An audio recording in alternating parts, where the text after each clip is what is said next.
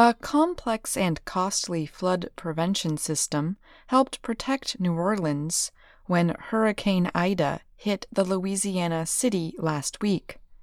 Barriers, or seawalls, pumps, and other controls blocked major flooding as the sea level rose sharply during the powerful storm. But something else helped keep the water out of the city the area's coastal wetlands. These expanses of earth are covered in shallow water most or all of the time. Many kinds of animals, grasses, and other plants make up the ecosystem. The Louisiana wetlands slowed, redirected, and helped contain the flow that Ida pushed in from the Gulf of Mexico. There is always a benefit by having these wetlands between you and the storm, said Gerald Galloway. He is a former engineering professor and an expert on flood risks. He has served as an advisor to the U.S. Army Corps of Engineers. The wetlands had been shrinking for many years in Louisiana.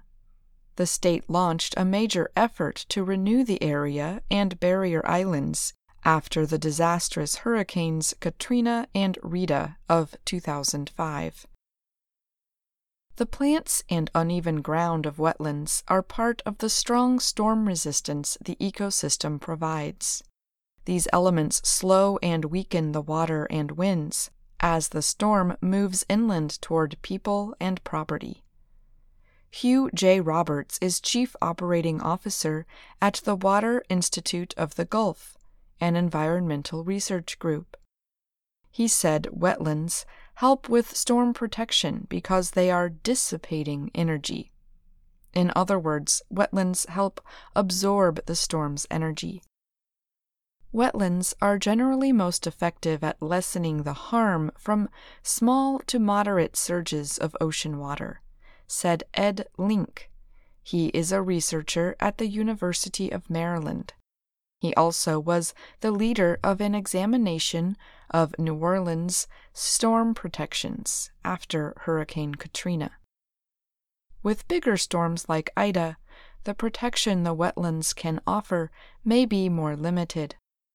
Once the wetlands are full of water, they lose their ability to slow down waves. Storms can more easily travel over them, Link said. Still, experts say natural barriers offer one more line of defense, even with major storms, and they can make a difference. Louisiana has been spending large amounts of money to restore its natural barriers to help protect against storms. Since 2007, the state has created or restored around 197 square kilometers of marshland and 97 kilometers of barrier island. Marshland is a kind of soft wetland.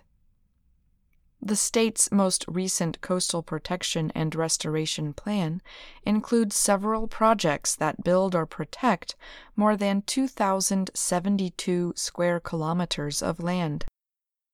The total cost of such work is estimated to be $50 billion. But the projects are expected to prevent more than $150 billion in damage over the next 50 years.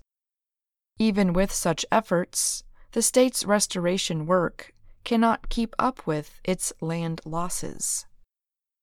Louisiana has been losing land since at least the 1930s. Flood control measures along the Mississippi River stopped the natural process that left materials from the river in the delta, the low lying land next to the river. In 2012, state officials predicted their restoration work would someday stop the problem. Five years later, they were no longer making that prediction. The Louisiana Coastal Protection and Restoration Authority now says the restoration is simply slowing down the land loss. I'm Ashley Thompson.